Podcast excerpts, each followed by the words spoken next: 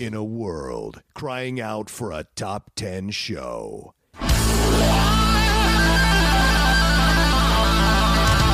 John Roca and Matt Nost are here to bring you the top 10.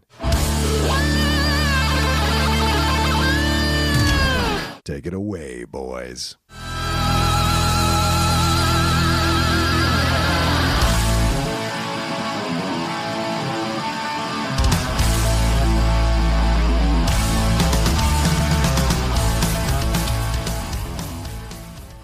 Hello, everybody, and welcome to another brand new episode of the Top 10. I am John Roca. And I am Matt Nost. We're here to bring you another movie discussion this week, and we're tackling bounty hunter movies yeah, for with a great the uh, suggestion for what's a film we're doing it for? Dead for a Dollar. Dead for a Dollar. Is it a Um, Western, you think? What- Yeah, what it's a it's a westernish. Okay. Uh, as far as I know, I just uh, clicked on the link and we read the description, and that's Yeah. as best as I've gotten written down in my notes. and uh, apologies for my audio issues last week. Oh, I yeah. believe everything is fine this week. Sound much better this week. Thank you. Thank Yes. you. Interesting. this one has, uh, this one's from Walter Hill, uh, 48 Hours guy. hmm Um, and it's Got a good cast. Yeah, Rachel Brosnahan, Willem Dafoe, Christoph Waltz. Shit, I didn't get a screening for this. Maybe I'll check this out. Hamish Linklater, Benjamin Bratt. Holy crap! All right, all right. Maybe uh, you know, maybe I'll figure out how to watch this thing. But yeah, bounty hunter films, great choice, Matt. A lot of lot of films to choose from. But you know, before we get into it, we got to have discussion about Ime Udoka. Come on, man, the Celtics coach suspended for a year Is that the- official? Is, no, it's what they're saying. Is what the rumor is saying is suspended Yeah, for a yeah. season for having consensual affair uh, with an employee for the Celtics. This seems like crazy to punish this guy for a year or for a majority of the season simply because he had a consensual affair. If they're both adults, I don't see what the problem is, other than cheating on Nia Long, which is a real fucking problem. But I don't see what the problem actually is, Matt. Uh, you Yeah, what you're saying is it's a private matter versus a public Yes. team matter. right. Uh, per- perhaps it's a legal issue of consorting with a, uh female employee. Maybe Yeah. she's an underling, and there's a power dynamic Oh, aspect to this Yeah, that yeah, the. Celtics are trying to say, "Hey, you can't fucking do that, man." Uh, yeah, I don't, I don't know. It's it's a it's a strange story that we have very little details about right now yeah. and considering other players and coaches have had greater transgressions Oh yeah. that he's potentially for what right now just sounds like an affair yeah i don't i don't know the details are so scant and event uh, initially it was just exceedingly vague Yeah. for the first like 6 hours so yeah i don't know i don't i, I don't know it's it's a weird story It is that after that and then doc supposedly getting hacked on twitter Oh yeah. What happened with that? I didn't even see that. What happened with that? Uh, well, according to Doc and the Sixers, Yeah. he got hacked on Twitter, but he uh everybody else is speculating is that the case? Is not that that not the case because there was a bunch of liked porn tweets. Oh no. Yeah, of all kinds of of predilections. Uh, which hey man, if that's what you're into, I don't give a shit. I mean, sure, it's your it's your, it's your freedom to do as you see fit in terms Yeah. of liking something. Yeah, of course. But the blow up on Twitter was like, I don't know if Doc knows that his likes are public. and then people started screen capping what he liked, and you're like, mm, this is interesting. and then it came out, I was hacked. The Sixers were working Yeah. with Twitter to get this all, you know, situated, and be like, I don't, I don't know what's true in this situation. It makes for a good story. Yeah, madness, madness. Uh, I hate that it's happening to two black coaches, but at the same time, like I like that we have so many black coaches in the NBA that this is like just, uh, you know, kind of happening now because certainly white coaches have gotten into situations uh, themselves for stuff, and so Sure. you know it's good to see a little bit of equality in some roundabout, indirect way here, uh, because Doc, I'm sure, is not going to be let go. And No, no, he's fine. Yeah, I, I mean, liking something is, you know, you might have to explain it to your church, but that's pretty much it. Yeah, to, your, Um, uh, to various individuals, but it's Yeah. not grounds for termination.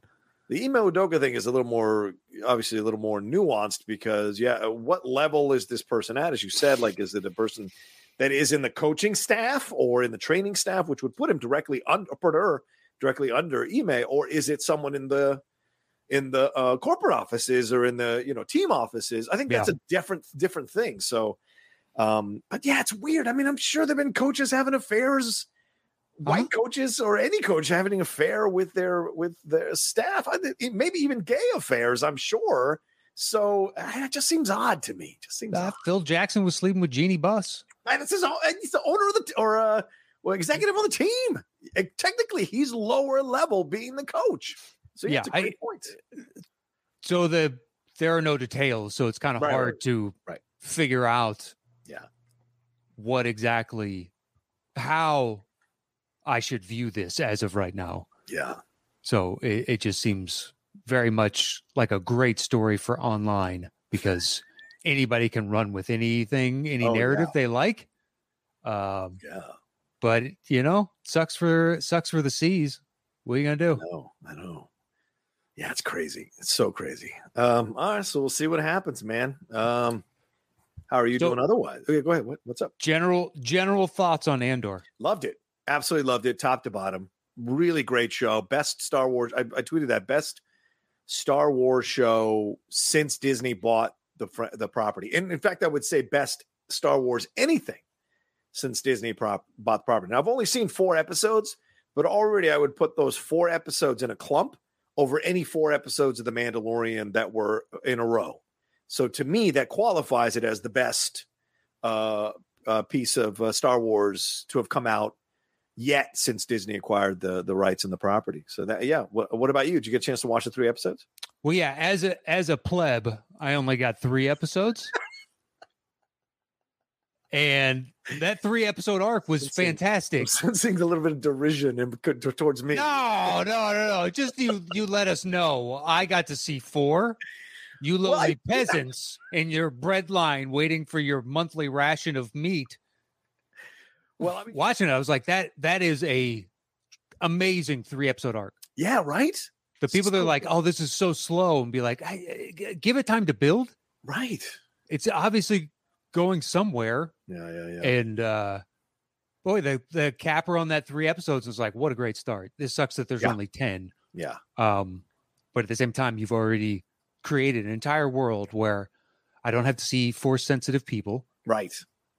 and it feels lived in, real, genuine. Yeah, yeah, yeah. Like these oppressed people, where does a rebellion start? And it's Right. just the everyday person. Uh plus it was nice to see, you know, uh the dude from Chernobyl. I I appreciate seeing him again. I had forgotten about it. I've got to rewatch that show now that I've seen all these British actors come out of that, or or were maybe introduced in that. I forgot, and he was in the Batman as well. He's one of my Yeah. favorites right now. Just the way he's conducting uh, himself is perfect. the dude in the no, the dude in the they're both in Chernobyl. oh, oh, the- who are you? Th- who are you meant referencing? Um, So I'm the- the cop, the the sergeant. Yeah, the sergeant. Zero. Yeah, yeah. That's what what is I'm he in the Batman? He's he's um oh God, he's one of the he's the uh, he's one of the detectives who said who gets to say the F word in the Batman, and I can't remember which one he is. Because there's another dude that's from Chernobyl, and he's also from like Uncle, uh, British com uh, sitcom. Yeah, right, that guy. Yeah, yeah, Yeah, yeah, that guy. I can't. Oh, I can't remember Chernobyl and Yeah, Batman.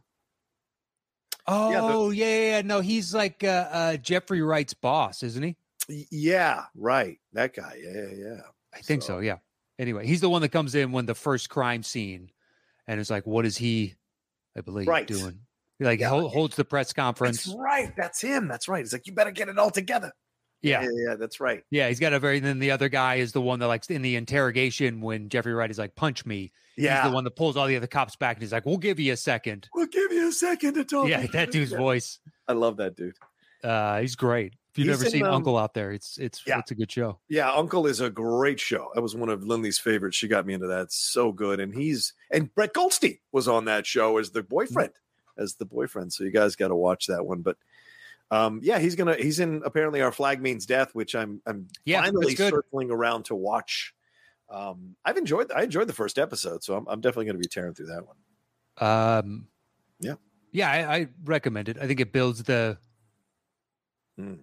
characters they grow on you. I initially the first couple episodes I was like, I, I I don't know, but there's a lot of talent behind this. Yeah, so you yeah. assume that eventually it's gonna, you know, find its groove. it'll congeal. Yeah, I think it definitely does by the end of the season. yeah. Uh, Got to watch it. Got to get on it for sure. Um, anything more you want to say in Andor before we get started with the show? no, no, no. Okay. All right. We- We both recommend it. It's got the ta- top 10 seal of approval, at least the first three episodes. Yeah, it's the best Oh. TV show through three episodes so far, but we'll see how this bird lands. yeah, we'll see. I mean, it's Yeah. got 12 to go or, or nine to go. So, and next week's is great. And it's the longest one of the, of the first four episodes. So we're getting into the meat of stuff of what's going to happen. So it's going to be fun. Um, all right. Well, let's get into the show here. Matt, uh, how does the show work? Uh, once we set a topic, we go our individual ways, create personal top 10 list, show back up here. I do my bottom three. He does his bottom three. I do my next two. He does his next two. Then we trade one apiece. Once we have revealed our personal top 10 list, we create the shows between the two of us. Boom. All right. What do you got, my man, at number 10? Or tell us how you came up with all this. Uh, Uh, so it 10, I have, I don't know if it qualifies. If it Ooh. doesn't, I have one that does. okay. And if it does qualify, it's number three on my list. Wow. So then there'll be a number, another number 10 on your list. Uh, yeah, Okay. I'm just bumping everything down. Go ahead. Three Amigos. Because they offer them money to come down to deal with El Guapo. And then at the end of the movie, they try and give them the money. And they said, you know, our only payment is seeing justice served or something like that. I'm paraphrasing. But they are offered a bounty to come down and deal with El Guapo, but it's never Yeah. called a bounty. And they're not bounty hunters, Right. but technically they are coming down because they think it's an acting gig. I mean, again, I'm not going to say no to your list. If you feel Well, uh, that's that's one that should be on the list. man. given that explanation, Yes, I'm fine. Do you feel like it meets the criteria? yes, I think it does. And I'm Okay. fine. Well, Yeah, then, free. spoiler alert. that is now my number three. So my number 10 then is the rundown. Okay, where's that on my that's my number nine. All right, cool. Yeah. The early rock, I think, could be in the running for my favorite rock movie, Oh yeah, absolutely. uh, So which good. is sad because what was this, 12 years ago, 15 years ago? Yeah, yeah, yeah. And uh, guy That's keeps before he working. He just, the rock, right? You know, he was still building. well, it was what, post Scorpion King, Yes. but first, I wonder if this was his first Dwayne Johnson or one of the first Dwayne Johnsons. I guess maybe that's a good point. Yeah, maybe it was. Yeah, because the WWE owns The Rock, hence shifting over and going by your regular name. That way, you don't have to give a percentage of every dollar that you make Yeah. to the WWE. Right. Although John Cena is staying with, I'm going to be John Cena, and you can take a percentage of my money, which I understand. You know, I understand both rationales. Cena's is like, you know what? I wouldn't be here without them. There would be no John Cena. Oh, of course. I'm perfectly fine with them taking a percentage. And The Rock was like, listen, I'm a fucking star. And you know it. I know it. And uh, I'm going to be Dwayne Johnson. yeah. Um, but, you know, he plays a bounty hunter that has to go down and, uh, God, I always screw up his name. Seann William Scott Yes, Seann William Scott. is this, uh, the derelict offspring of, I think it's Chris Walken. Yes. And Chris Walken's like, listen, because Dwayne Johnson wants out. I'm done. And he's like, do this one last job for me. Yeah. Go track down my son. He's in South America. and he has to go down there and get him. And they have a tremendous rapport between the two of them. Yes. Yes. It's back when I thought he, uh, Seann William Scott, was going to be a star. Yeah. Like I, I, I saw Bulletproof Monk in the theater because I had firm belief that this dude God. has got something. Yeah, no, it's not a good movie. Stifler. Yeah. Stifler's got something. He does. Of the American Pie cast, I figured he was the breakout of all those people. Okay. For a short while, it was Tara Reid. Yeah. And uh uh that's the main's uh name. Oh, Thomas Ian Griffith, that guy? Oh no. N- No, no, no. Oh, um Jason The one- Biggs. Jason, Bezos said yeah. they went on to do like Saving Silverman and Yeah. He's got a Uh, show now, a sitcom that he does. So yeah. and the other guy was on Scorpion for a while. The dude who slept with Stifler's mom. Okay. But it's but Klein kind of disappeared, so to speak. Right? I mean, you haven't seen him in much. I don't think. No, he got a shot, and I think we all agreed you're not really a leading man. All of us just kind of said, "Eh." Yeah, he, he didn't have the charisma. yeah, yeah, yeah. You know, his I think his best project outside of this would probably be Election. Yeah, that's right. Which is where he was. I mean, he was spotted as an extra, and then they cast him in election off of that, uh, and then boom into. Um, um, no, he was an extra in American Pie, I think, and then they cast him off of that, and then into election after that. So yeah, I think Okay. that's how it worked for Chris. Interesting. Yeah, I'm fairly certain Election came after. Yeah, I think it was released after. Yeah, Yeah. But it's the same year. They're both the same year, ninety nine, which is crazy. Wow, really? Yeah, both same year. I'm looking at it right now on IMDb. Uh, oh, I Um, forgot. Oh shit, I forgot. He was the lead in Rollerball. Right? They tried to. Make, Yeah, the James Caan remake. Yeah. Fuck. Yeah, they tried. That was him and LL Cool J, was it not? Yes, LL. I don't remember anything else about it. Never Ladies saw love it. Cool James, man. That's right. Pink cookies in a plastic bag. and who was the girl? Was it? Uh, oh, I- Rebecca Romijn. Shit. Never saw it. I don't remember. I just remember the the poster and uh, snippets of the trailer I and how was- ridiculous it looked. I would fail in Schmoedown if- to remember that movie because I only remember Chris Klein in it. Nobody else. Yeah, him and LL, the only two I remember. The fact that Rebecca Romijn is in it, news to me. This will break your heart. It was from the director of Hunt for Red October. So Uh, is that McTiernan? yeah, McTiernan. Uh, listen, you win some, you lose some. I guess so. You know, So they But can't that- all be gems. no, you're right. But that being said, I mean, he is working consistently now. He's on this that Sweet Magnolia show that's been on for two seasons. So hey, shout out to you, guy. Just you know, kind of making it work. When you're pretty, uh, you can make it work. You can make it work. Um, but yeah, all right, there we go. Yeah, That was anything on the your- rundown? Ten. Uh, that was my 10. Okay. Uh, my number nine now is the remake of True Grit. Uh, True Grit. Okay. Yes. Uh, that is my number. Uh, that's a punt. That's a punt. Okay. Um, there's just there's a lot of westerns. Yeah, I, I had to, I put a lot of westerns on here, so I apologize ahead of time. But those are the ones that fit the, criteria, and those are the ones I liked. Hey, you know, bounty hunting is a theme. Yeah, a lot in westerns. Yeah, yeah, yeah. All right, so my eight is the Hateful Eight. Oh, yeah, that's uh that was a cut. So please, it was the last last cut. So go ahead, man. Uh, fair enough. Um, so I've said on the show before, I think the movie's three hours long. I think if you cut the first 45 minutes, Yeah. I am 1000% on board. It's just the slow roll of everybody showing up to the cabin Yeah, where I'm like, come on, let's go. Let's go. And that door keeps swinging open and they have to rope it shut. And Yeah.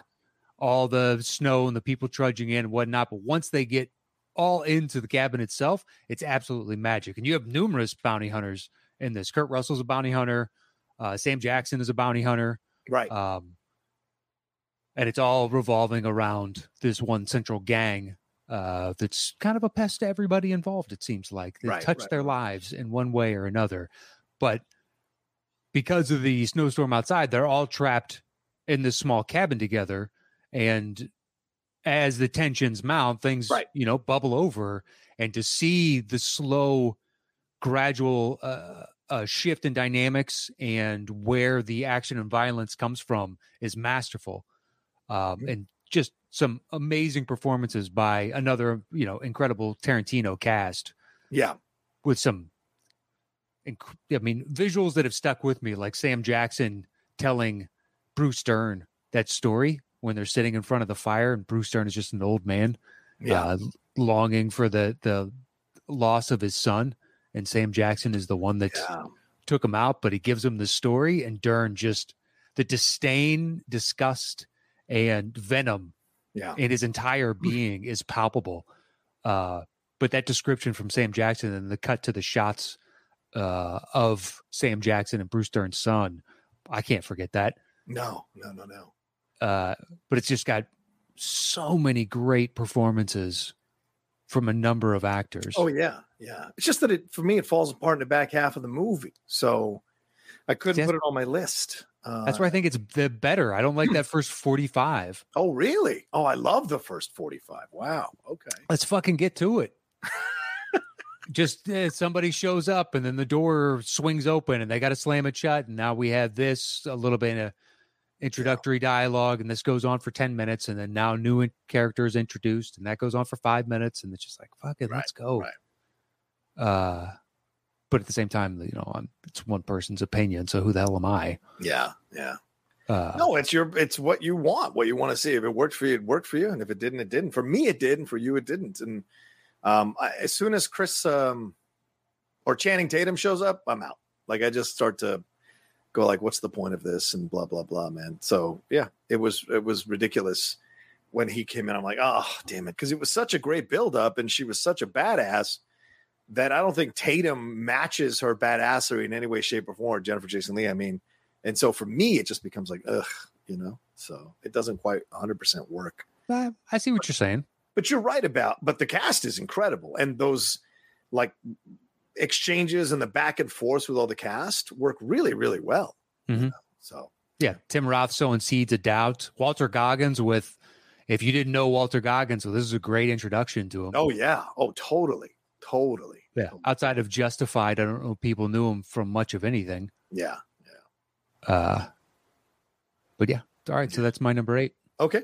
All right. My number 10, uh, only because the bounty hunter is not a bigger part of the movie. The movie itself is fantastic and would be higher up on my list, but because the bounty hunter only comes in for maybe 15 minutes of the movie, I put Raising Arizona at my number 10. That's called a punt. Okay, fair enough. Uh, you know, my nine was the rundown, and my eight, um, this might offend some people, but again, small part of the movie, Empire Strikes Back. I, it, it wasn't. Yeah, that's true. you know, he puts them in uh, in the uh, carbonite. So it's a distinctive part of the back half of the movie. So, but again, not a not a you know number one part, which is why I didn't put it higher up on my list. But that's why it qualifies for me. So it's not on your list, is what you're saying. No, it just because basically he just stands there, and then we see the shot of him loading Han, and that's Right. that's Boba's contribution to the movie. Yeah, yeah, yeah. So just like ah, whereas in Raising, he's a pivotal part of the entire third act. Yeah, yeah. He is the third act. Right, right. So I am more willing to say because there's interactions and he is a lot. There's you know tons of shots and he's talking and, and you know, whereas Boba just like yeah, there's a shot of him from behind loading Han and him quietly standing there with the other bounty hunters when Yeah. Vader's like, we got to get this son of a bitch. It- it- We gotta get this son of a bitch. He's look the best bounty hunter. He's just not given a lot to do, in my opinion, in that one. Right, right.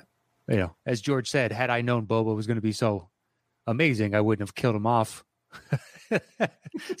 unglamorously in the next film. Might actually given him something. Yeah, yeah, for sure. Uh, um yeah i mean for me it, it's it's that he's a presence and he has the interaction with vader and certainly you know the whole reason he gets put in the carbonite is to be taken by boba and turned in and and you know he said it's no good to me you know dead so it's just kind of this um approach and it's there so it's hanging over the air the whole time so he, yeah he does not say much but he's it's hanging over the air and of course it carries into the beginning of return of the jedi with a terrible ending for him but that whole situation there in Empire Strikes Back is really cool. And so to me, that um, it has an influence in the movie. It has an influence because it affects one of the main characters of the franchise. Uh, and I thought it was uh, fantastic. So for me, I love that movie. I love that. I love Boba Fett, which is why I was so excited that they were bringing back um, him in the in the series. Uh, did it 100 percent work for me? No, but I was glad to see that uh, him back. percentage wise, what series. would you say it worked for you? I'm like at five percent. I 10%? No, I think I think the initial stuff that was laid out in the first few episodes, I was really on board with. And then they started making some curious decisions um, and using certain things for effect rather than honoring them. Like the whole idea of the Tuskens and then not having um, not even going back to the fact that the Tuskens were all wiped out and what that means. They essentially used the Tuskens as a Native American vehicle to motivate the lead to seek revenge. And so we didn't have as much time and we didn't see them fight back. We didn't see, we just, they're just wiped out. And we didn't see him, them come back in some way in the rest of the show, other than some motive, part of the motivation for him to do what he did. Also, the two Jabbas showing up, the two kid Jabbas, whatever. I mean, it was just like, well, what was the point of this? So there was just a number of these things, and um, I didn't find the finale quite as cool as everybody else. Plus, that Mod Squad racer bike Brutal. really didn't work for me at all. So yeah, you can defend it all you want with American graffiti and George Lucas and homages, and I respect that. It just didn't work for me at all. Yeah. So All right. So that was your what? that was my number eight. So what's your seven? So my seven is uh, for a few dollars more. Ooh, uh, that's not on my list. Another one is, but that one isn't. Oh, did you go with the next one? Uh, yeah, I went with the last one. I couldn't. Mm, yeah. you, you call that one a bounty hunter movie? Oh, yeah. Because I mean, they're doing, they're essentially playing around with the bounty stuff the whole time, and the money and all of that. So to me, it qualifies. But again, it's our separate lists. You know. Okay. I yeah, I disqualified because like yeah, they're, they're, it's a treasure hunt. Yeah. Yeah. Yeah. yeah. Um, whereas this one, you know, Clint Eastwood shows up, and because he's a bounty hunter in search of this criminal who's escaped from prison, killed damn near everybody, and then see someone else show up as there for the same reason, but it's not motivated by cash. Yeah. And uh, they decide to team up and be like, we got to take this son of a bitch down. So because of that, given his motivations for being there, it's it's for I'm here for the money for no other reason than to get paid for your head. Uh, Yeah. So yeah, I mean, I thought I thought about yours. yeah. Yeah. I I I am I cannot wait for uh, your thought process Yeah. Sure. uh, on that one. Uh, but this one was clearly for me.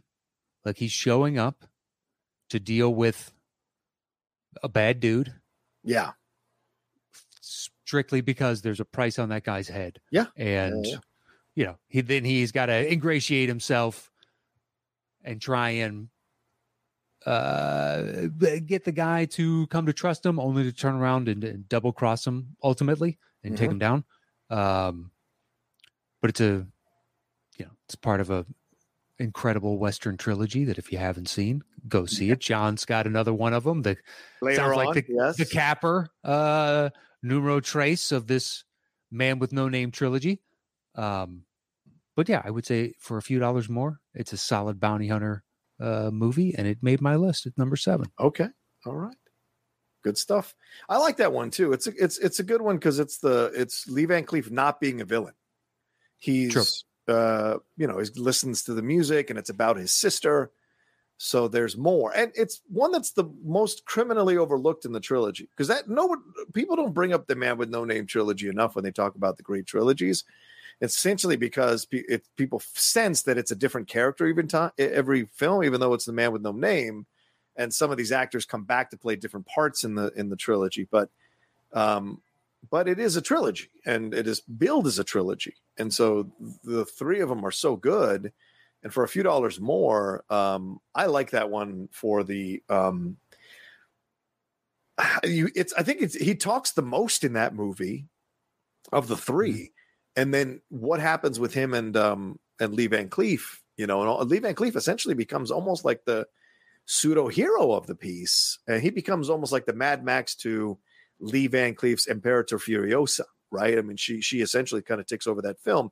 His journey and his stuff with his sister kind of takes over the narrative of that film and how Eastwood is helping him do that. well it's a pure motivation as Right. opposed to just being there for money he's there Exactly. for Yeah. you know retribution Right. and revenge Right. Yeah.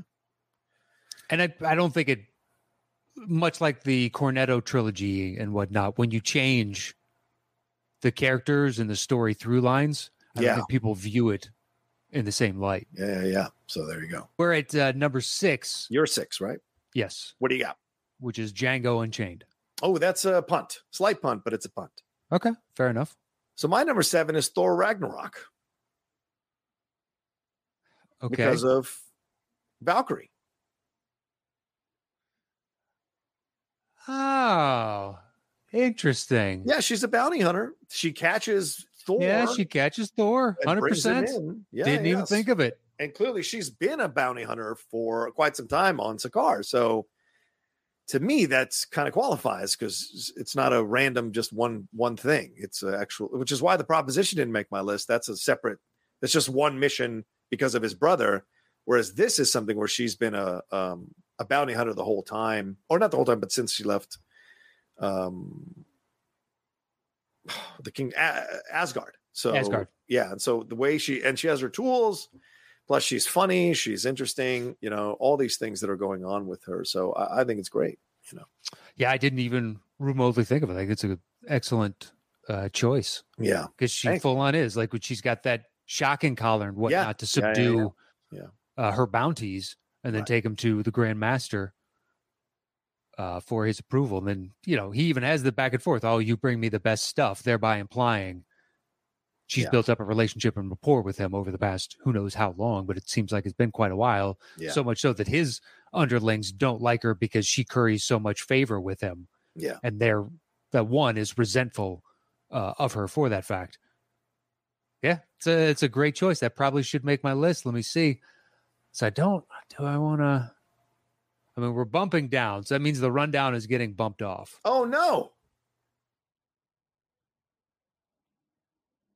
I don't know. I'll figure out my placement while we move on, but I think Okay, that's right. a worthy addition to the list and one yeah. that uh, I am remiss for not having included. no worries, no worries. I love that film and love her role in it. And again, a little bit lower because obviously she comes in a little bit later on in the movie, and although she's an essential part of the movie, her bounty hunting isn't a, isn't a big part of the movie, but it's enough of the part of the movie that it, it to for to, to make my list, you know. So, um, and clearly she carries on in the MC all the way up to the recent Thor: Love and Thunder. Uh, so my number six um, is Midnight Run, which I'm sure is a punt.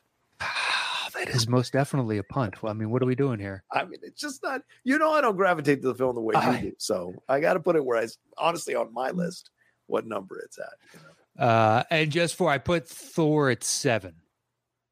Okay, So so, we'll it's it, it matches where I'm at with it. yeah, uh bumping everything down. So then the rundown did it got taken off. Unfortunately for Okay. the rundown. R.I.P. Rundown. Yep. All right. R R.I.P. um all right, so punt on Midnight Run. So there Yes. are our bottom fives, Yeah. and we will take a quick break, hear this word from our sponsor, and then jump into our top fives right after this. All right, there we are. And my number five then is No Country for Old Men. Ooh, I did. I did.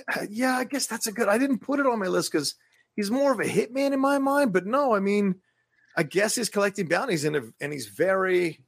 He's a mercenary. Yeah, he's a mercenary. Yeah, yeah. So they're like, this is what this you're yeah, yeah hitman, bounty hunter. If you want to say it's like vacillating. Yeah, yeah, yeah. yeah, yeah, yeah. I think But- in a modern age, Mm-hmm. He is the equivalent of a bounty hunter. Great point. We still yeah, yeah. have like Dog the Bounty Hunter, but I'm saying on this side of it, yeah, you'd hire a hitman. Yeah, But the, in the Pinkerton era, you just call this person a bounty hunter because it was wanted dead or alive. yeah, yeah, yeah. yeah. So is that people calling you? Telling Yeah, you? but I'm letting it go. Let's keep going. We got to we got to record this. So, uh, thank you guys for pushing up with this nonsense. I apologize to everybody in here: Charles Clark, Michael D. Dyke, Josh Sachs, James Petty. Um, you know, thank you very much for uh, dealing with this nonsense. So, and for everybody listening later, I apologize. You have to deal with this shit as it's happening. But anyway, let's keep going. Um, Yeah. So Anton Chigurh and then technically Woody Harrelson as well. Yeah. Are both in it for the bounty and, uh, you know, a wanted dead or alive type of situation. Yeah, yeah, yeah. Which they don't give a shit. They're just there to recapture the money. The money is the bounty. And he's a man of principle. He does not like when she tries to negotiate a way out of the situation. He's like, "No, I got to kill you. This is the way it works. I've got a bounty to collect. You're on the bounty list now. I got to handle this situation." So cold and matter of factly. Do you think the hair was his choice or the Coens? Oh, I think it totally was his choice. You think so? I, I Oh. figure it's got to be the Coens. Going. He's an actor.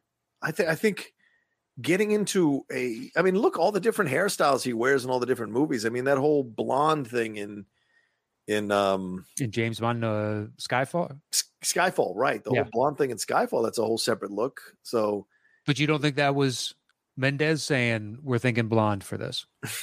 I don't know, to be honest with you, because actors have very strange ideas. I mean, we we talked we've talked about Rounders before. How Malkovich was like, uh, "This is the accent I'm going with. Deal with it," you know. And so I think some people I've heard actors talk about how like I wanted to look a certain way, I wanted to to feel a certain way, or whatever. And so, um, that was what you get here with uh, with uh, Anton Chigurh. So maybe maybe it was the Coens, but maybe it was because it's so uniquely different.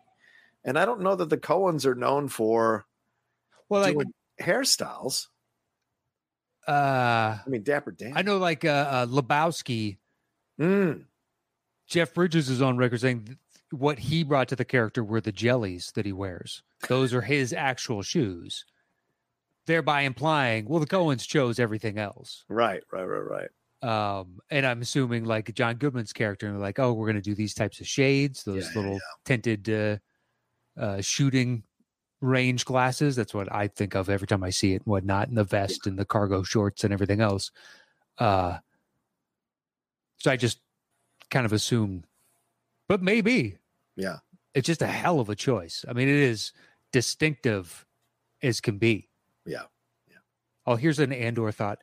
Okay. Um, so in episode uh, three, they finally have a side, like a couple long side profile shots of the lieutenant. I guess he is. He's an Yeah. officer. We don't Yeah, know what he is.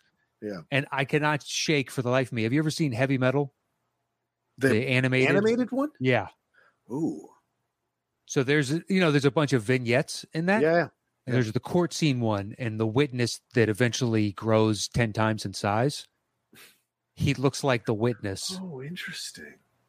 Because they show him from the side and he's got Yeah, a yeah. pointed chin and he's got this nose with a slight bulb on the end of it. Yeah, yeah, and yeah. from the side, I'm like, oh my God, I could not. They kept flashing to it too because it was looking out that door. yeah. Spoilers. Right, right. I don't think that's really a spoiler. He's looking out a door, but uh, it is a side profile shot. And they just kept showing. was like, I cannot shake this heavy metal fucking comparison uh, in my head. yeah. You can use that on the live stream tonight. Please, so let's put it together. People aren't going to hear it. You want to put together a package for it? I can attack the people attacking you and then come at me, and I just won't ever respond. that would be Not a problem. Just compile a list. and I will come out in the opposite stance. I don't think anybody not white should be reviewing or starring in anything remotely to do with any property ever. Signed David Duke. I just, yeah, exactly. and this is a comedy show before someone clips this out and makes a big deal. Oh, go ahead. Clip it and throw it back. Yeah, you fine. say that. It's not going to affect you. They'll come after me because you're barely on uh, social media. They'll come after me. So, but I just have to clarify that, you know. Um, but yes, I, I think that would be funny as shit. Um, yeah, I did. I'm just like eh, whatever. Let's let's uh, you know wasting time talking about it. All right, so my number five then is the punt from earlier, True Grit, the remake. Sure. You mentioned Jeff. You just mentioned uh, Jeff Bridges. Bridges. So good. Here's Rooster Cogburn got himself the Oscar for it. Hailee Steinfeld, so good. But you know the bounty and with LaBouffe or LaBeef are such. It's such a big deal getting Tom Chambers. Is that his name? Tom Chambers. Getting him, and so it becomes a prevalent part of the movie, and it's such a fantastic movie. Oh, who they're going after? Yeah, isn't it Tom Chambers or was it Tom? Shit. I don't know. I remember Yeah, yeah, and then I just remember the actors. I can't remember the characters' names. yeah. Uh, I think it's Tom Chambers because she says it like a hundred times in the movie. Tom Chambers, Tom Chambers. Uh, Tom Cheney. Sorry, Tom Cheney. Tom Cheney. Close. Very close. Very close. But yeah, that becomes a prevalent part of the movie, obviously, and it's what drives and motivates everything that happens, all the way up to the end. You know? So it's it's pretty cool. Sorry about that. It's pretty cool. So I'm gonna turn my phone off so I don't get any more calls. But yeah, so there it is on on my. Why do you have it lower on you? Is it just that it's not a bit, it's not enough of the film, or is it? There's a ton of westerns on my Oh, list, and I was like, okay, well, I'm trying to figure out where I can squeeze in all these fucking westerns, and then it just became a what have I seen the most? Although you could make a case I've seen it just as many times Yeah. as Hateful Eight, Oh, but I have them I have them right next to each other on my list. Oh, fair enough. So uh Well, yeah, I think they're Five, movies of equal merit just for different reasons. Yeah. Yeah, yeah, yeah. Well, they're different Uh, stories. The bounty hunters are part of them, but they're different stories. So Yeah, but True Grit's more of a traditional yes, yes. bounty hunter esque tale. She shows up and says, "I want to get this guy," because basically, like the local sheriff, it's like, "Nah, I'm not gonna, I'm not gonna do that." trouble for one dude. Yeah. Yeah, it's just it, this is a wide expanse of land. You want me to go off on a huge manhunt after one guy? Yeah. Not gonna happen. And so he gives her some names, and then she finds Rooster, and he's like, "Well, he seems like a cunt." and just the type of person I want to hire for this. Said she she was correct. Yeah. And Sure. then uh, you know, Matt Damon shows up and he's on the hunt for the same chambers. Yeah. Uh or no, no, it's Cheney. Uh, Cheney. Yeah. Tom Cheney. Yeah. yeah. um for different reasons, so much so that they ditch her at one Yeah. point, and they're just like, "Wow, we're, we're going to get paid one way or the other," but they're off bounty hunting. Yeah. Uh, but yeah, no specific reason. I don't think any lesser of the movie. This is actually there are quite a few westerns, but the movies up against one another in this list are all fantastic Yeah. uh, in varying degrees. Yeah. So it's kind of like a yeah, that might be a ten on my list, but this is not the usual week where, not the usual week, but the, it happens on occasion where like yeah, I like that film at ten, whereas this one's like that's that's a great film. Yeah. all ten of these I think are great films. Yeah. Um. All right. So, what's your four? Uh, my four is Raising Arizona. Oh, okay. Go ahead, man. Start on your list. You know the the bounty hunter is the third act, baby, It's true. Very true. Very true. and uh, even tells Nathan Arizona, "Listen, man, you don't pay me. I'm gonna sell this baby. I'm getting paid one way or another." Yeah. I just brutally tries to balk on him. He's like, "That's fine." He takes it to a level you don't anticipate. He's like, "Okay, well, there's always a market for babies." Oh, is there? That's that's a weird. I understand like art theft. Sure, there's a market out there for that somewhere. Yeah. Uh, I just don't know what context you got to have for selling babies, but uh, it's uh, I don't know. He's just such a great counter to Hi, who's this meek ne'er do well yeah. who really just can't get his shit together, and then you match him up against someone like Cobb, who's this already imposing presence, and then you almost make him kind of a man with no name esque, talks very little and just has a, a presence and aura about him that is menacing Yeah. that you just respect from afar. Um, and the fight between the two of them, like when he grabs him by the foot and he's pulling him, Yeah. he's trying to claw at the pavement with like one eye swelling shut, and just it's the the what I love about that movie is the comedy is simultaneously very broad Yeah. and yet in its broadness, it's very smart Yeah. like the choice of that and him grappling at it and holding it is like trying to hold on it's it's a broad joke and yet it fits perfectly Yeah. It totally works. within the entire theme of the movie and the sensibility that they've created Yeah. um it just the confidence from young directors and young actors to pull this off and there's a reason why almost you know the the principles of all of this have Yeah. now been mainstays in cinematic lives for shit 35 years yeah. Yeah. Yeah. it's really impressive but like this early flash from nick cage you can see the various range that he can do Right. Uh, yeah. He's so good in this. Yeah and i think it's a movie that's grown with time with me Oh yeah. certainly. Oh man, just the, from the opening. Uh, well, okay, fair enough for you, but for me, it's always been like one of my favorites. Um, just from the opening. I mean, the, the narration he does is so great, and then right into the song, and then at the end, you know, when he's doing what he's doing at the end there, when he's uh, saying he's sorry before what happens to the bounty hunter happens to the bounty hunter, and then the great sweet um, voiceover at the end, which I think Yeah. is fantastic when he's talking about all this stuff. So yeah, yeah, absolutely, I love it. It's such a and it's Holly Hunter. and It's one of the best roles Holly Hunter's ever played too. I mean, she's fantastic in the movie. You know, they got more than they can handle. And Yeah. I know, but things have changed. The whole thing that she's doing is just so good, walking that line between caricature and reality. You know, and so Yeah.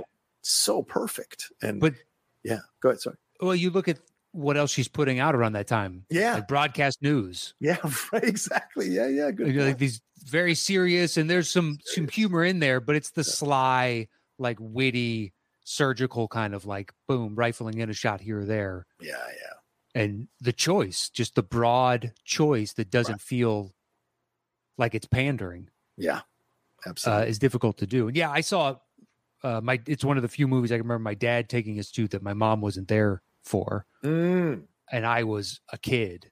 right. like a well, I don't know, seven, eight years old.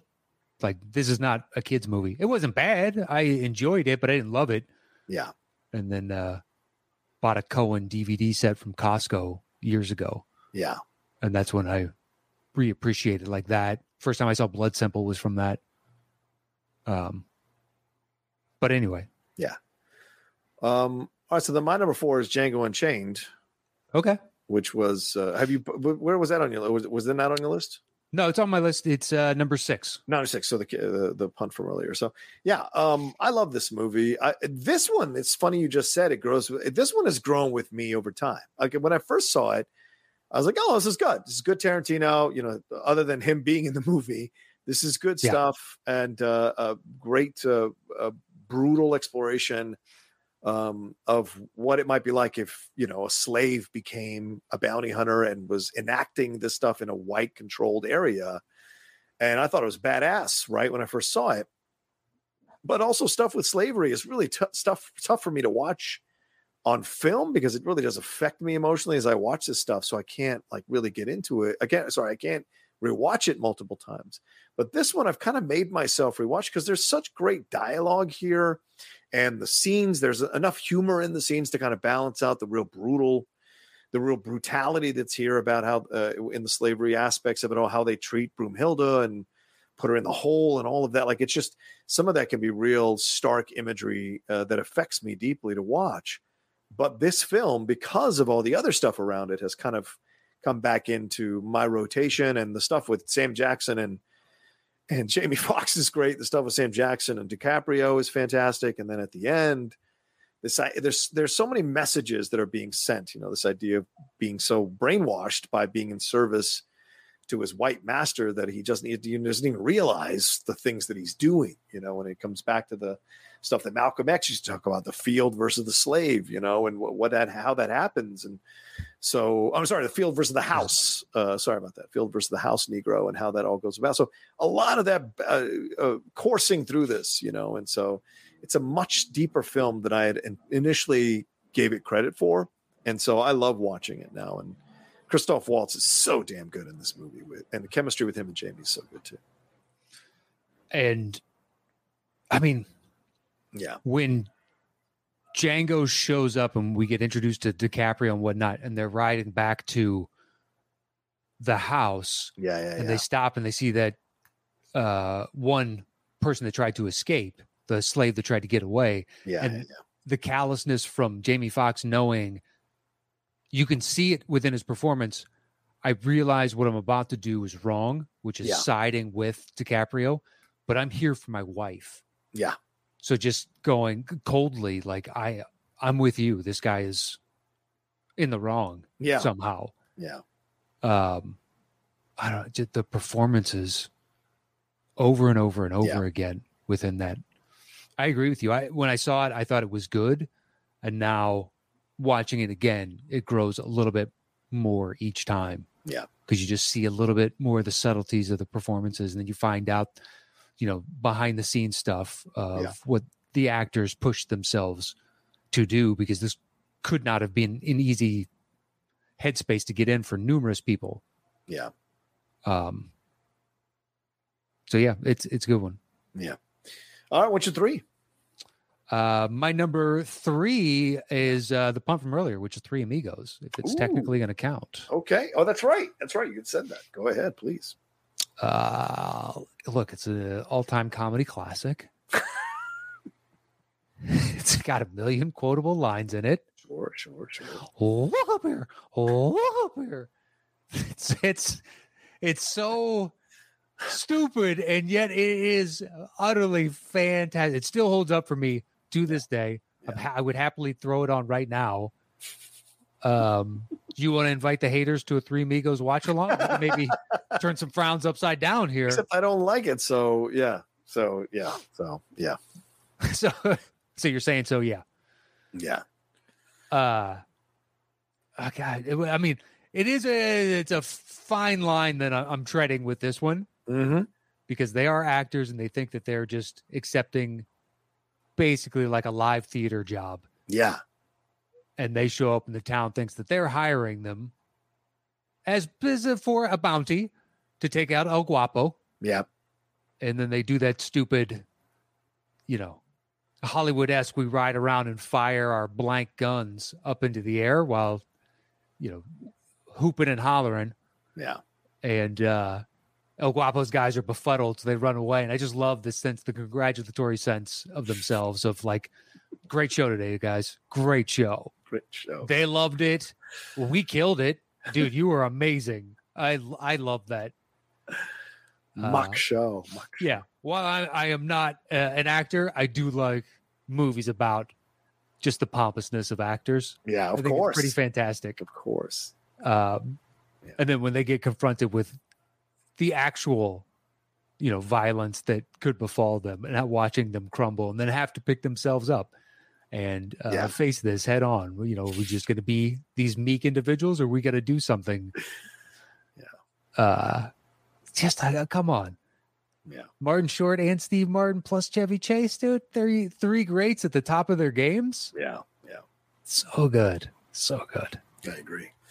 No, I don't agree. I don't like that movie, but I respect Alrighty. your feeling about that. I respect it. People do love that movie, man. Yeah. I don't know. It's like that. It's Clue. It's like Clue. And I just don't get why people love that movie so much. But I also don't disrespect them loving that movie. So, Yeah. Um, yeah. So my number three is The Good, the Bad, and the Ugly. Uh, and, you know, as I said, because I mean, the whole film is about them tricking people in that he's a bounty hunter, bounty, bounty hunting Eli Wallach. So if you don't have this relationship at the beginning of the movie, which is set up, I think, for the first 20 minutes of the film, you don't get the rest of the stuff uh, um, that it all leads to. And yeah, we go through the Civil War and we go through the Union and we end up in that graveyard and we see, of course, Lee Van Cleef having his thing because he's going after that money.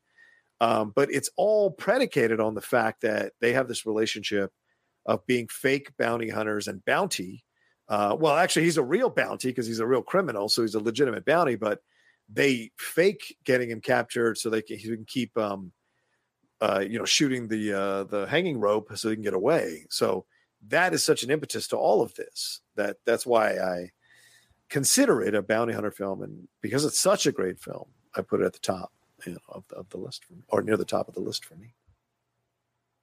I mean, if I viewed it the same way, uh, you're not wrong on the Yeah. being at the top of the list. I, I, I, I can't disagree with anything you just said. But when you think about the movie, you don't think about the bounty hunting. That's what you're saying. I still don't think it's. But at the same time, like I, I I've got no country, and he's Yeah. less. He's not never called a bounty hunter, and they never say we have a bounty on this individual and whatnot. So I'm willing to split hairs there. but I think ultimately, I mean, he his motivation is to fulfill the contract, aka the bounty. Yeah. Whereas in this one, it's, a lot more complex than that. Yeah. Um, but the treasure is the primary motivation that gets them to that that final scene. Uh, keeps pushing them. It's what they, you know, it's driving them to me. Mm-hmm. but you know, I'm just one asshole with an opinion. So that should be. you want to get T-shirts made up? I love this idea. just uh pictures of of uh yeah solo shirts of you and solo shirts of me saying the same thing. Just an asshole with an opinion. The top 10 listen to the top 10 um all right what's your two man? Uh, my two is John Wick three. is he a bounty hunter in john wick 3 Everybody turns into a bounty hunter because Oh, that great point. that 14 or 15 or whatever it is million dollar bounty Yeah. turns on him and then the whole movie is him running from people just trying to get that money right. Good point. by Okay. killing him. Fair enough. Okay. Uh so once you know shit turns on him yeah. which is basically in the middle of surgery yeah. or he's getting right. fixed up so to speak from that moment on. It's like it, game on.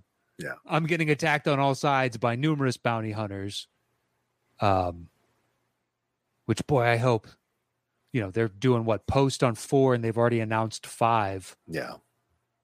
I don't know how you top three I, I mean two was not that good so two's not three good. three was a great comeback, and now yeah, you wonder about four and five. But hey, they're doing two fucking Mission Impossible movies back to back, and they seem to find a way to up the ante each time since the second one. So maybe I don't know. yeah look i'm, I'm holding out hope that fight scene with the knives Oh my god, that was, was great. so good Yeah, and it was i think the most believable of the unbelievable scenes like that because some of the knives hit like the the butt of the handle hits them yeah, because not every knife throw is going to be fucking perfect Yeah. and just like you're flinging them but you're trying to to inflict uh you know uh, damage on the other individual right. and right. it's just like well you know something's better than nothing yeah, um exactly. yeah i think that you could have trimmed a little bit of the fat from john wick 3 To- uh, uh, you know, look, I know everybody loved the sh- the two raid guys showing up uh, to have the battle with John, but it made no sense. No. that John Wick was going to defeat those guys. It was like watching Danny Glover and Mel Gibson take on Jet Li. It made no sense at all in Lethal Weapon Four. So it to me, I'm just like, eh, I think you could have cut that whole fight. Although it was great to see the raid guys there. I think you could have cut the whole fight. And clearly they're coming back and forth because it seemed like at the end of the fight, they're all like, I'll see you again soon down the road. Well, yeah, he took out all the other underlings from Yeah, he killed all of them except for those two. yeah, except for those two. Just like, okay, well, he's now even more out on his own because he's been excommunicated. Yeah. yeah. I love that they the the faux Latin excommunicado. Okay, they have this this weird, Yeah. you know, Illuminati like structure to their whole uh, organization. But that's also the fun part of it. It's a Oh, totally. Yeah, a twist on a genre. Uh, it's good, but yeah, I figure they're going to be part of the the bigger heavies Yeah. that he's got to take on in the next one. Yeah, definitely. Yeah, it just it it got a tad bloated Right. in three, but that's also, you know, did did my sundae need the third cherry? For me, no. For others, yes. Yes. It was still good. I still ate it. Yeah. Yeah, I still ate it, still enjoyed it, and still wanted another one after that. Yeah. Uh, but I could have maybe used a little less on the toppings. That's all. Yeah. Yeah. That's all. But uh, different strokes for different folks. That's why the Cheesecake Factory has 57 different versions of cheesecake, you know? Yeah. Um, all right. So then my number two is uh, Blade Runner. I know it's not one of your favorite films, but he is a he is a bounty hunter. He's not a policeman. He's not a he's a bounty hunter. Uh, the the replicants are the bounties, and he has to collect those bounties uh, throughout the movie. Um, and even the opening scene is a bounty hunter talking to a replicant, and then of course the replicant kills him, which is what in, in uh, motivates them to go after Deckard to bring him in to go after the replicants. And so, and he does go after, you know, uh, Leon and goes after Joanna Cassidy's character. And then eventually Roy goes after him instead of him going after Roy. Um, and so it's a very complex film about what he does as a bounty hunter and how that affects his life, especially when he starts to fall in love with uh, Sean Young's character, Rachael, and what that all leads to. So Mhm. to me, this all really functions well as a bounty hunter movie um, with a lot of levels and a lot of complexity. And it's still a joy to watch that movie. I know it's not one of your favorites, but um, if you can have Three Amigos, I can have Blade Runner. Ah, yeah, yeah, yeah, yeah. It completely qualifies, and the majority of people listening agree with you. Yeah, thank you. Yeah, I don't. you. I don't dislike the movie. I just don't understand why so many people hold it in such high regard. Yeah, yeah. I don't, you know. But let me tell you more about why Three Amigos is amazing. so I'm just an asshole with an opinion. That's all. yeah, you know, look, look, uh, you can't have steak every night. You know, I mean, right? you got to mix it up. Yeah, exactly. Sometimes you got to have, you know, hamburgers. It's Right. Just as good, just different version. Um. Yeah, you you know, uh, briefly thought about 2049, but it's like, nah, he's a cop. Yeah, uh, yeah. I was on the fence on that one, but no, he's a cop because he's under uh, Robin Wright's uh, control. And I think it's more nebulous, and it, or it's more obvious this cop there, and it's more nebulous in Blade Runner because M. Emmet Walsh essentially feels like he's running a a bounty hunter uh, company because of um, also um, Edward James Olmos's character, right? Mhm. He's uh, essentially a bounty hunter as well. So yeah, agreed. Um, all right, so what's your one, man? My one is Midnight Run. Oh, right. Okay, go ahead. Go ahead. Look, he's. This is a bounty. This is the most bounty hunter of all the bounty hunter films. Okay. just it, set it up. Hey, we got to do this, and then it's just a buddy picture between the bounty hunter and his bounty, and you're Right. dealing with just the two of them, and practically every single stinking scene It's true. as they traipse across the entire country. And I Sure. figured, a, I, I'm a big fan of Midnight Run, and but b, given that they're both, the two of them are in almost every single shot. yeah. I was like, all right, well, I'm going to elevate that higher on my list. And then I was just like, I'll just put it at number one because why not? hmm Uh, but the, it's like an early glimpse of De Niro doing comedy. Yeah. I don't really remember anything before this where I can think of point two.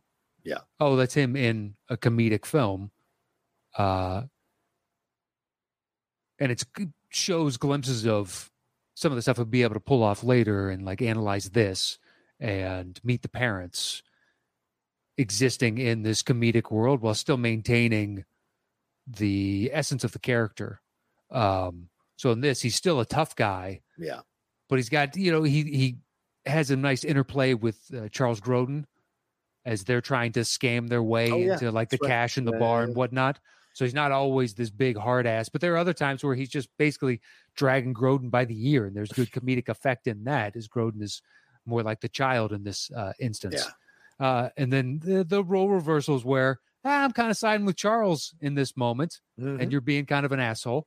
Uh, just the back and forth, but the rapport between the two actors, yeah. It's a um, it's really great. I wish they had done more projects together because they they seem to have, at least on screen, a tremendous amount of respect for each other. Yeah. and maybe it's those types of environments where De Niro is willing to to do more of the comedy because. Yeah, when he matches up thereafter, it's usually you know with high caliber talent, Billy Crystal, Yeah. Ben Stiller type of things where he knows he's kind of in safe hands. And then now he'll just do almost anything as long as there's a paycheck. right. Yeah. yeah. It's that's you're not wrong. Yeah. Yeah. Which was which is really surprising. Him and Pacino, who were considered, you know, the consummate actors, the actors everybody wanted to be coming out of the 70s into the 80s, to see them now just like, well, whatever. And it's not they don't do good films. I mean, The Irishman, I, in my opinion, was damn good, but you see them popping up in the weirdest places like War with Grandpa and all this kind of stuff, and you're just like, Hey, what's the motivation? Is that what it is? War with Grandpa? It's not bad. Is Bad Grandpa the Johnny Knoxville? No, no, there was. I think there was two of them. I think Bad Grandpa. Really? Yeah, there was two Grandpa movies with De Niro.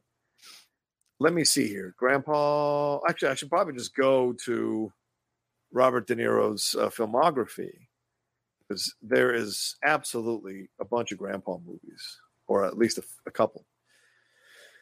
Where is it? Where is it? Yeah, War with Grandpa was in 2020. Dirty Grandpa is in 2016. That's, what the one I think with uh, Zac Efron. Yeah, yeah, yeah. Yeah, bad grandpa then is the Johnny Knoxville. Yeah, yeah, yeah, yeah. But of course, I mean, he's done the Joker, and so he's balancing things out, you know. But still, um, Yeah. I didn't see Wizard of Lies, so I, I don't know how good he was in that. I did. That seems m- more of a Pacino type of thing because Pacino does a bunch of those. Oh no, I'm saying the HBO. Yeah, yeah, yeah. Right. With He did the uh, Paterno and he did one. Kevorkian and Spector and uh which I've only seen the Kevorkian of those. it's a pyramid scheme. Hoo-ha. Come on. Well, that's De Niro's in the big is in the Ponzi Bernie Madoff Ponzi it. scheme. It's a Ponzi scheme. Let's go. Pacino is Bernie. Is a Ponzi scheme. Um, but yeah, so yeah, but it's a good film. I mean, I run obviously, and we did it on the Cinephiles. If anybody wants to go back and, and listen to that episode on the Cinephiles, Matt was our guest, and we talked about that film from top to bottom. So it was a lot of fun. Um, my number one is Unforgiven because the whole film is about them going to collect the bounty for um, Oh, Hurting the I can't believe. Yeah, I can't believe I didn't think of that. All the westerns that I have, I didn't think of that. yeah. So Well, amending Oh. my list again. So Thor, Thor is on there. There's one. Right, Yeah, I mean, I mean, it is all. It's. I mean, it's just. It's it, to me. It's between that and the Searchers as the greatest western ever made, in my opinion. Mhm. Magnificent Seven every once in a while bubbles up and challenges, but then they push it right back down to number two or three. But like for me, those are the two top westerns ever made, and Unforgiven, depending on the day, is number one for me. And I love that whole. I mean, I watched an hour of it the other day, just sitting around enjoying it and enjoying the situation that's going on here with uh with Clint Eastwood and what he's navigating and the changes that are going on with him and it all you know being the young man who was full of piss and vinegar and the old dude now who has kind of found love and put down all his anger and uh, doesn't want to revert to it. And all this shit needs to happen for him to finally revert to the anger and act on it you know and it is brutal when the switch happens. But the whole thing is led by the kid was it the missouri kid or something like that? He's the kid that comes in and asks him to join him and then of course he brings uh, ned along but they're all about collecting the bounty that these uh, uh, um, uh, prostitutes i guess for lack of a better term have put up because of these cowboys who have cut up one of the girls. And so that whole is the whole motivation of the movie. So everything that happens Yeah. is connected to them trying to collect the bounty on this uh, situation because they all need the money All right. Well, I didn't mess around. It's number one. okay. I mean, Uh, done and done. Number one. yeah, Well- it's it's unforgiven. Yeah. I mean, come on. It's it is. Yeah. When William Munny, I can't believe of all of I had so many. I had Slow West on the side Oh yeah, list. Slow West was that was a consideration for me as well. I love Slow West. Yeah. Technically, I was like, maybe I can make a case for 310 to Yuma. Oh. Yeah, yeah, yeah. Um, Right, because they're yeah, because of uh, yeah, because the yeah, yeah. they want to basically Christian Bale negotiates a contract to help bring him in Yep. because he needs the money to save his family farm. Right. And I was like, yeah, I mean, there wasn't a necessarily a bounty out. yeah, yeah. negotiated a bounty for it. And I was like, oh, well, I got plenty other Westerns that I don't have to kind of hem and haw on this. and, a, couple others. It was like, oh, I can make a case here or there. Didn't even think of Unforgiven, even though that's the whole catalyst. Yeah. Bring him out of retirement. Yeah. Is a sex worker got cut up and now he's here for the money Right. and to exact the revenge that money uh, entails. Yeah, yeah. Um, let's see. James Petty says, I remember watching Midnight Run with my dad, and he really enjoyed it. So a nostalgic film for me, a great combination of comedy and thriller.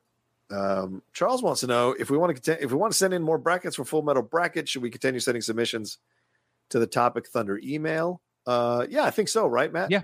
yeah, Yeah. yeah, yeah. yeah. We have uh, a a backlog of those Yes, uh, right now. We have quite a few. I would imagine next week would probably be the first yes, uh, uh, a full metal bracket.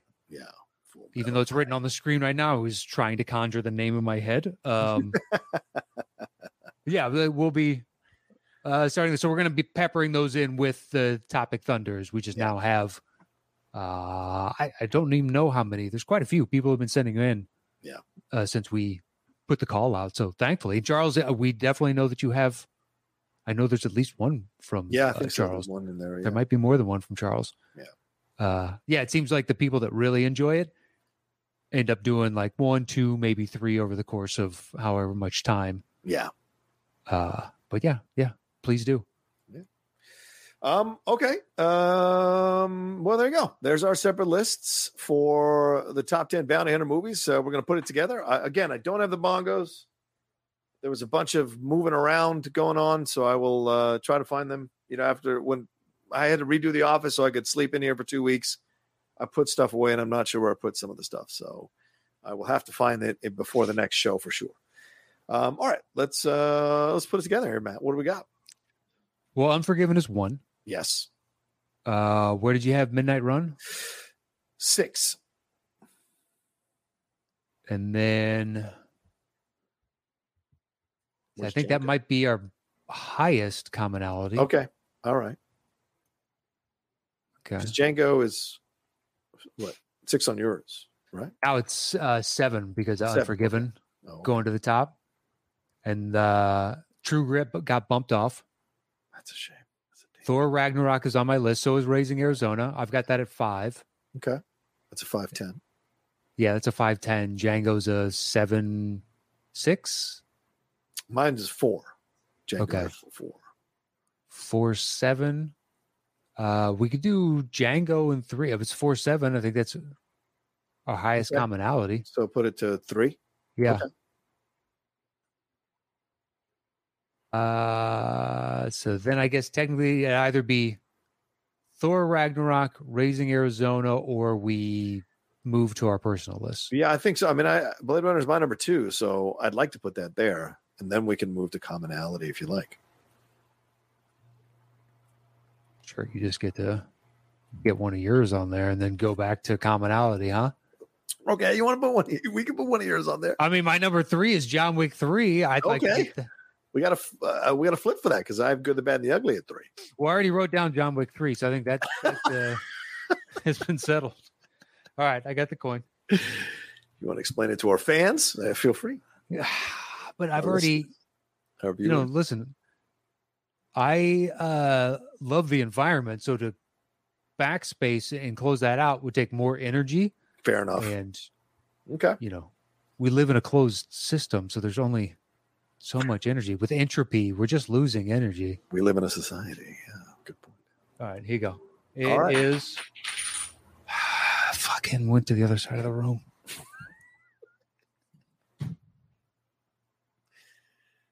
Uh, two weeks in a row i get screwed boom. There we go. well officially apparently you hate the environment that's Oh, fine. what? No. good the bad all right so then we'll do raising arizona Okay. and thor ragnarok Okay. we have two spots left All right. So I have True Grit at my at number five. um i have my number four three amigos Ooh, so I guess that goes there. yep and then true grit is number 10 Perfect. All right, we made it. Let's do it. The top 10 bounty hunter movies. Yeah. At number 10. true grit At number nine. three amigos At number eight. thor ragnarok At number seven. Raising arizona At number six. john wick 3 At number five. the good the bad and the ugly At number four. blade runner At number three. django unchained At number two. midnight run And our number one bounty hunter movie is. is unforgiven Yeah, we all got it coming, kid. Um, all right, there we go. That's our movies. We love it. Top 10 bounty hunter movies. Uh, do we have anybody else's list to read? Do we have any shout outs? What do we do we have anything we need to do? No, that's all for next week. We got uh, Boss Hog next week, plus shout outs for next week. So Okay. uh, listen for that. Thank you to everybody that joined us. Thank you, on our second live show of the month. And if you would Yeah. like to participate in that, you can go to patreon.com forward slash the top 10 with the number 10. Yeah. And uh, $10 and above, you get to join us uh, twice a month and watch the live shows with us. We'd love to have you. And uh, you can follow the show on Twitter at Top 10 Show. It's all spelled out. Otherwise, on YouTube and Instagram, it's forward slash the Top 10 Podcast with the number 10. So please come join us at any of those. You can Yeah. always follow me. Uh, oh no, did you want to No, please. No, no, Please. Please Nope. go finish up. Nope. no. Nope, go. Go. Yeah, you can always follow me at the Rocha says on Twitter, Instagram, and TikTok, the Outlaw Nation on Twitch, uh, and my YouTube channel, youtube.com slash John Rocha says, and my other podcast, The Cinephiles, The Geek Buddies, uh, Hot Mic, and Strong Style for all your professional wrestling needs. Um, anything else? Is that it? Uh, well, you can follow me at Matt Knost. And make sure to uh, check out uh, Settle the Score. You can get it anywhere you get uh, podcasts, or if you want to watch it, you can go to youtube.com forward slash Matt Knost. So there you go. The time is coming. Uh, two weeks away from, uh, two or three weeks away from me and uh, Dorina, I think. So, Uh, yeah, it'll uh, my. so long as schedules hold, it'll it'll be coming out in three weeks. oh my, oh my. Recording Sounds in uh, two weeks. Better start studying. Need to put that list together. Oh, shit. All right. Well, thank you all so much for joining us here on the top 10. Don't forget, we've got Topic Thunder coming up a little bit later in the week. So make sure you listen to that as well. And uh, we appreciate it madly. You guys are the best. We'll talk to you next time with another brand new episode of the Top 10 Show. Peace.